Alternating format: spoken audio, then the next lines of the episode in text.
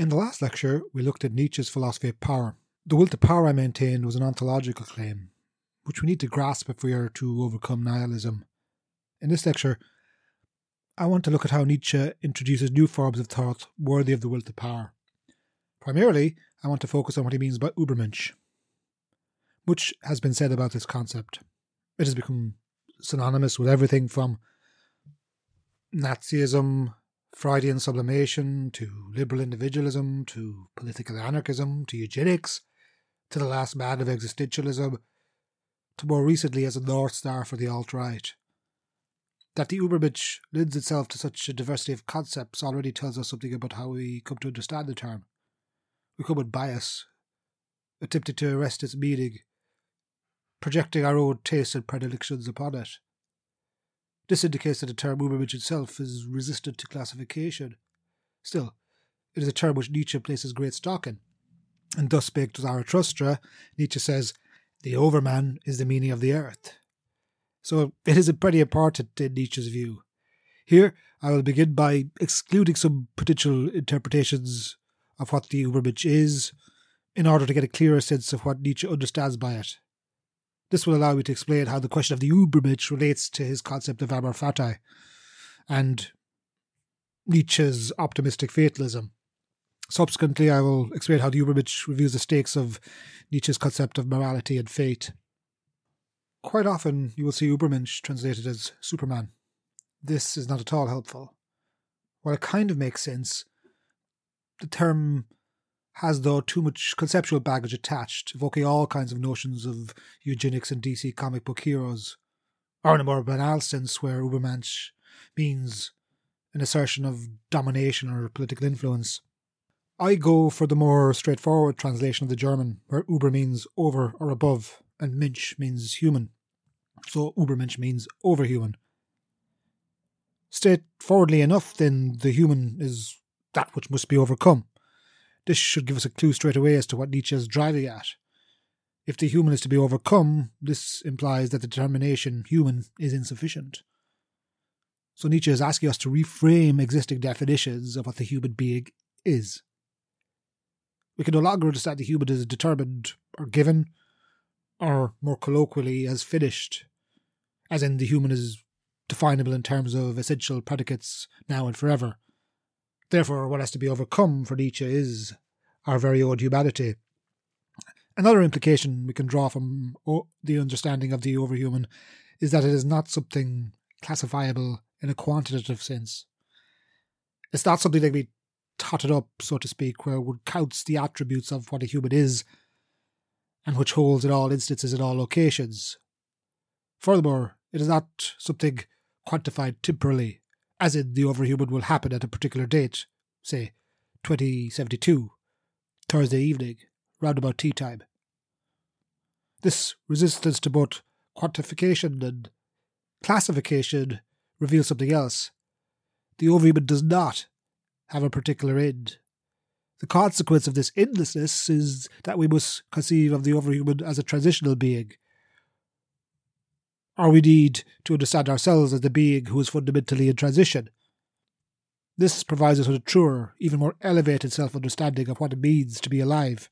Thus, the overcoming element of the overhuman means that we become what we really are. But what we really are is becoming.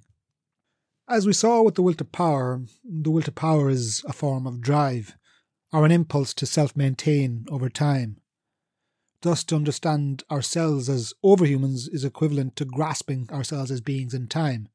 Or put a little bit more concretely, we are beings in process. Will to power is always a willing beyond itself, and when we localize that to human values, we must understand it as a will to overcome ourselves and the values we impose upon ourselves. To renege on this insight is essentially to acknowledge that we are complete, that we can become nothing else, and that way lies nihilism. As I mentioned in a previous lecture, the purest expression of nihilism resides in the present, the now, the sense that we are determined here.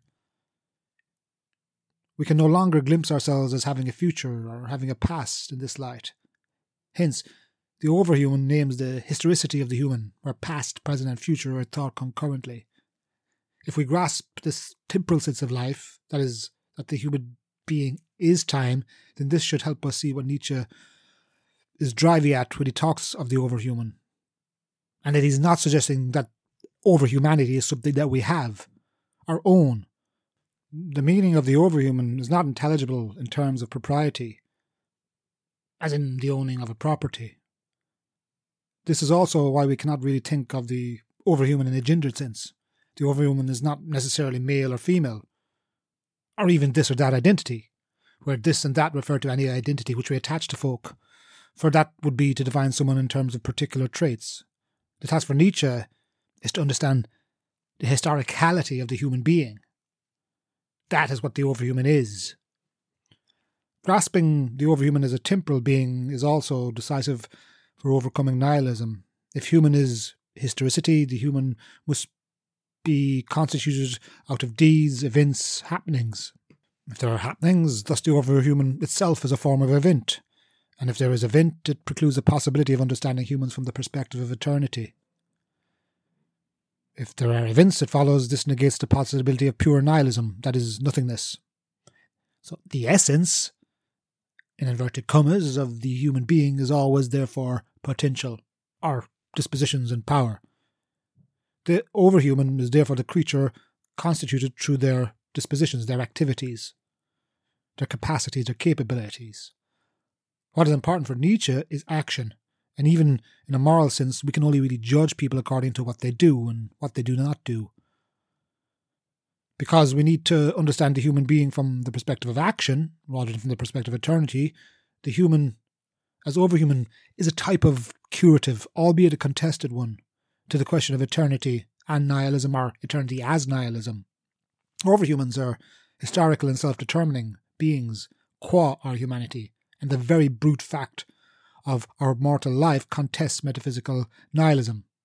Thus, Nietzsche's insight for how to overcome nihilism is that the overhuman, because of its temporal nature, is itself the very possibility of overcoming nihilism.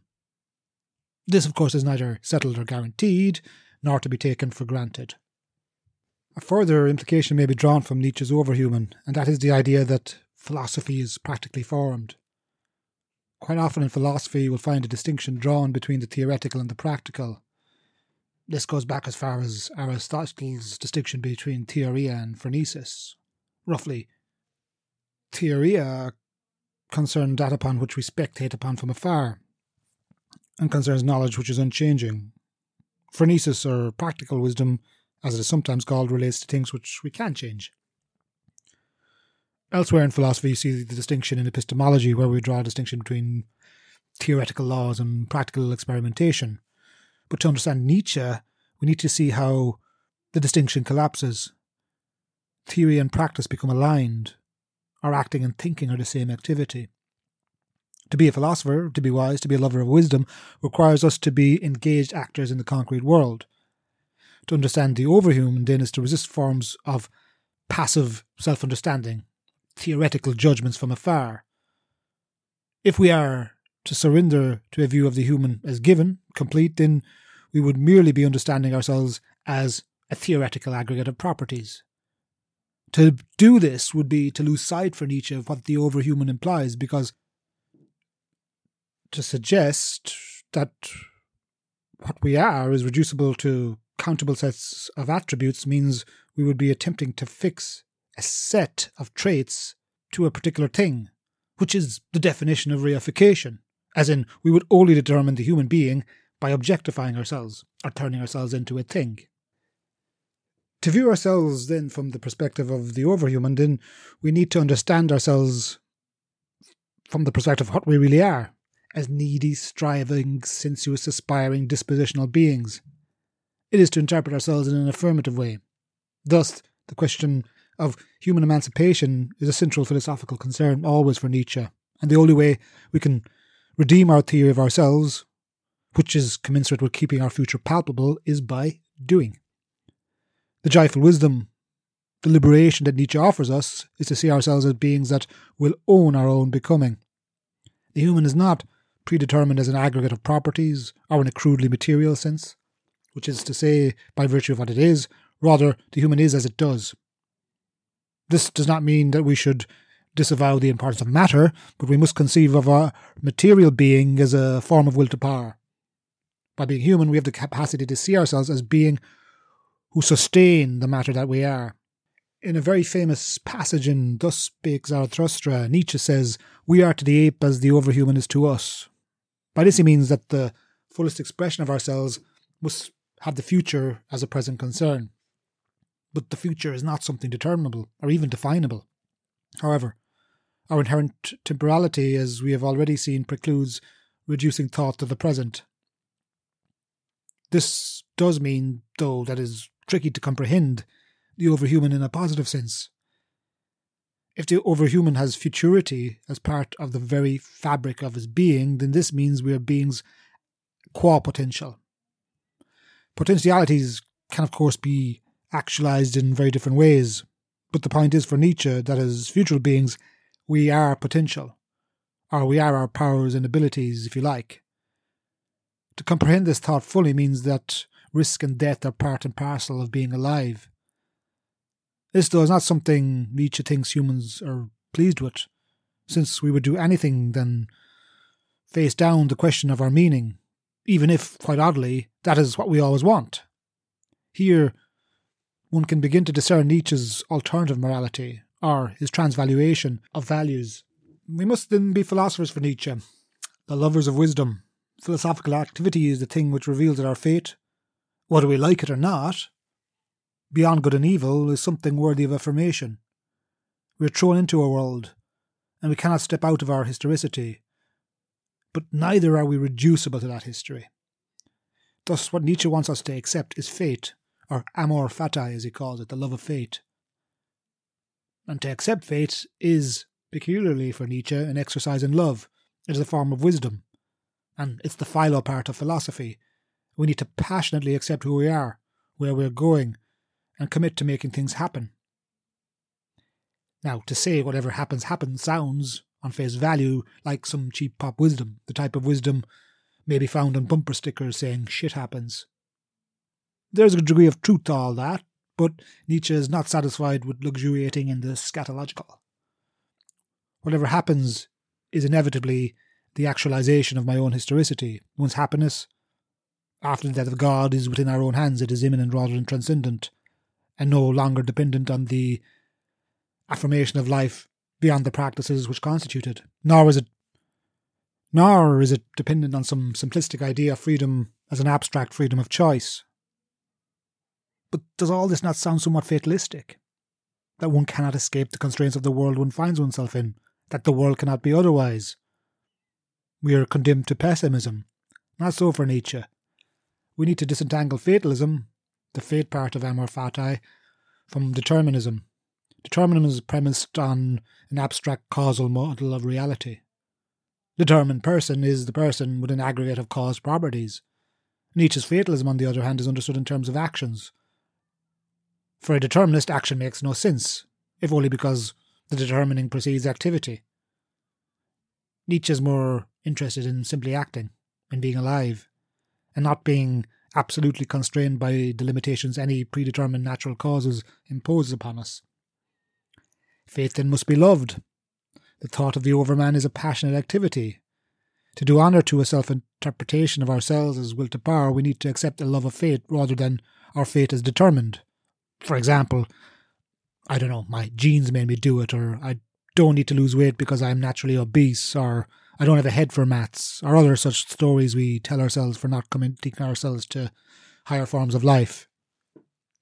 The overhuman constantly imposes upon us a demand for affirmation, and this is hard to live up to. And the overhuman is like a form of conscience, provoking us out of our dissatisfaction. Because the overhuman strictly does not exist, even Zarathustra is not an overhuman, but that the thought of overhuman, in tandem with the will to power and later eternal recurrence, can provide us with a bridge. The idea being that we are a bridge between ape and overhuman.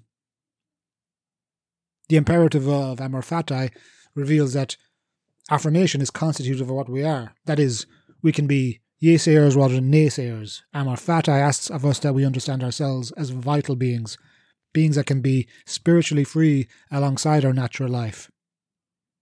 And we can also be sincere, as in not deceived about ourselves. And we can redeem, in inverted commas again, the past and present once we live with the past and present alongside a palpable future.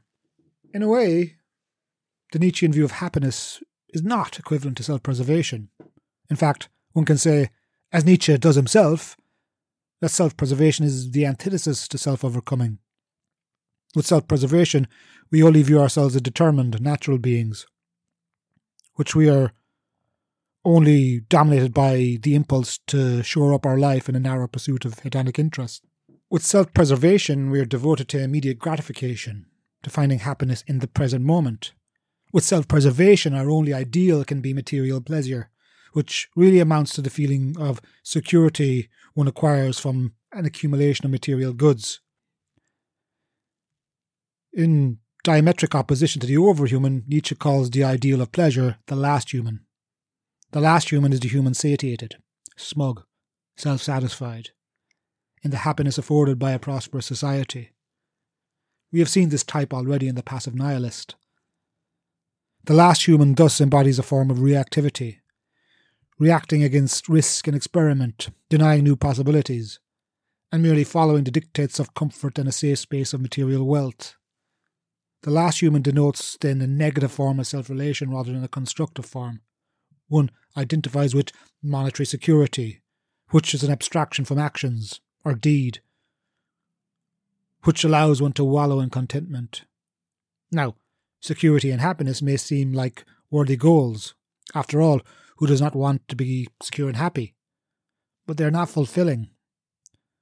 The last human is thus a passionless existence, free of commitment and responsibility, free of great things. We should see here also Nietzsche's preference for perspectivity over relativism. Relativism is the philosophical position where all truths and values are of equal validity, as such a world devoid of the finesse of judgment and empty distinction. Furthermore, without distinction, we become exposed to a levelling effect, where no viewpoint is discerned as of value, since everyone wants, feels, and thinks the same things. This levelling leads to what Nietzsche calls elsewhere herd thinking. For the overhuman to be palpable, to understand ourselves within a horizon of becoming, we must renounce the comforts, privileges, and knowledges of herd thinking. This means that while the last human luxuriates in the numbing effects of material prosperity, the overhuman attempts to exist beyond conventional morality, as it is understood from the perspective of the herd. That which is called morality is really an abjuration of responsibility, and is in fact the most unethical thing of all, since the morality of the herd is equivalent to an unthinking working out of prearranged prescriptions. To Nietzsche, disobedience is a prerequisite for moral decision making, since the task of the philosopher is to think the emergence of new rules and new norms which do not congeal into an iteration of past forms. So, while we can have lots of nice, shiny things, be well fed, with a beautiful house, a beautiful husband, a beautiful wife, beautiful kids, and secure with nice thick walls around us, and content how well the project of our own self preservation is progressing, but this is not necessarily fulfilling. An absence of pain and suffering, the utilitarian ideal, do not give us any perspective on a rich sense of life as lived. They are not fulfilling because we are not exposing ourselves to the possibility of contestation, challenge, resistance, and thus we are not exposed to amor fati and acceptance of the necessity of suffering. As Bernard Magnus puts it, we suffer from chronophobia, or the fear of time. In a chronophobic pose, we will resist, resent, and flee from the impositions of temporal life. Chronophobia is the reason for our perverse enjoyment of slave morality, of the herd. And this is an important thing to remember. We really, really enjoy a life of satiation. It is perhaps the most seductive thing of all. After all, who among us really wants to sacrifice a life of peace and plenty? Nietzsche's point is, though, that even if we do not want to confront ourselves as overhuman, such a life is unfulfilling, because really, that is just not what we are. We are beings who need constructive antagonism. If we don't have grist, resistance, we allow ourselves to self relate as static. As such, we indulge in the narcissism of our own idols, or put another way, we worship ourselves as if we were gods. We can see here Nietzsche's searing critique of Christianity as the ultimate expression of ascetic life denial. Christianity is the purest exemplar of chronophobia because it is motivated by the meanest spirit of revenge against life, and thus time is the enemy of the Christian. Only by overcoming chronophobia can we see life in its proper perspectivity. This does not mean that we can redeem the past, nor redeem the future. To do so misses the necessity of action, for letting time be as it comes. Nietzsche's distaste for Christianity stems, then, from the will to resent time, to revenge ourselves against time, to resent that fact that we cannot overturn the past, or that we cannot own the future, but instead to see ourselves as forms of permanent perishing, that is, beings in time. And this is Nietzsche's ultimate objection to Christianity. Christianity favours immortal life rather than mortal life. The overhuman thus is only intelligible from the perspective of both life and death. The last human is not a particular person, and neither, for that matter, is the overhuman. As the subtitle of Thus Spake Zarathustra suggests, the book is for everyone and no one. No one is immune to the vicissitudes and vagaries of time, and thus we are all last humans and overhumans. A spiritual sickness occurs, though, when we allow ourselves to congeal into past forms, or close off future forms, because there we are only interpreting the present in terms of the past. Equally, when we idolize the past, we are also delimiting the future in terms of a particular version of pastness. The last human is thus a malfunctioning version of the overhuman, or a suboptimal version of ourselves. With the overhuman, we can assert our spiritual freedom rather than allowing ourselves to be publicly interpreted by the uniformity of herd morality. When we do this, when we interpret ourselves publicly, we only allow ourselves to be seen from the perspective of the day. In Nietzsche, things like monotheistic religion, nationalism, or any other political isms are examples of this. For instance, nationalists tend to interpret their existence by taking credit for the achievement and evaluations of others, enchained to a hollow conformity to the imperatives and standards of a fictional we of a nation. That the we is fictional does not, though, preclude actual efficacy. Fictions are realer than we imagine for Nietzsche. Thus, it would be unfair, I think, on Nietzsche to say he wants us to absolutely forsake our mediocrity, our, our average everydayness, as Martin Heidegger will call it. We do own up to all these things, or we do exist in all of these things. What we need to see as overhumans is not so much that we are average. This is a fate that befalls all of us at one point or another, nor is it just that we need to overcome ourselves in some kind of voluntaristic moment of self assertion. It is more the case, I think, that Nietzsche wants us to reassess what self satisfaction is. He's not so much bothered that we pursue our wants, aspirations, and desires, but rather he wants us to expand our conceptions as to what counts as a good life. Instead of delimiting satisfaction or fulfillment to egoistic self interest or enjoyment, where what is good is tied to our natural tastes and inclinations, this would be a very diminished form of satisfaction. Nietzsche, above all, wants us to disrupt a laziness of thinking by showing that fulfillment is not given, predetermined, fixed, but rather an activity continually being worked out this can now help us to understand Nietzsche's famous truth is a mobile army of metaphors claim. We are the beings that need to grasp our amor fati. We are historically positioned in all types of society. Indeed, according to the necessity of amor fati, we are inseparable from them. We are not, however, reduced to them. Truth is inseparable from morality for Nietzsche. We are constituted from activity and thus are only intelligible in terms of our practical identities within any given society.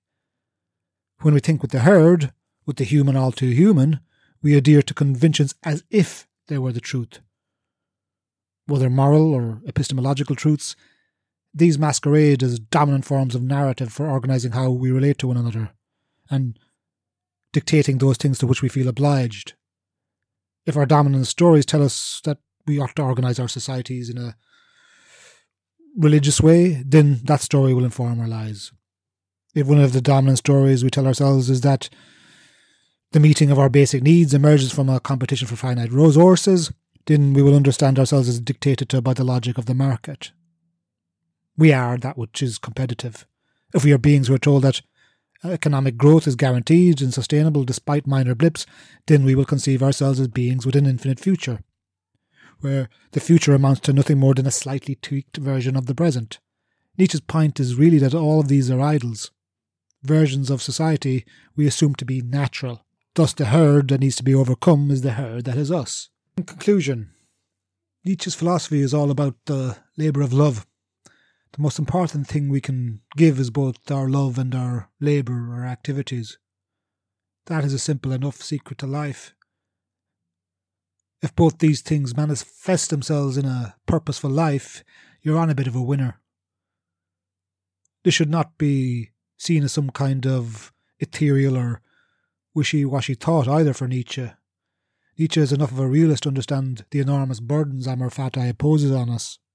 The truth is that our lives are never enough. We are never happy or it never arrives. But once we acknowledge that, we can infuse our lives with passionate commitments. So we stand a chance of redeeming ourselves, as long as we understand redeem not as a means to salvation, but as a form of enriching concrete activity. Similarly, the love of fate necessarily demands a gratitude, a gratitude to the cruel accident of my own existence. Once we can learn to do that, we can do anything for Nietzsche. This is when we are not beholden to the traumas or idols of the past, or in a word, regret, that saddest of all human activities. Nothing is as cruel and purposeless as unfulfilled ambition. The gratitude of love of fate says yes to all of life, and especially to a life beyond my own narrow self interest. Self overcoming is to hold the thought of the overhuman as key to human prosperity.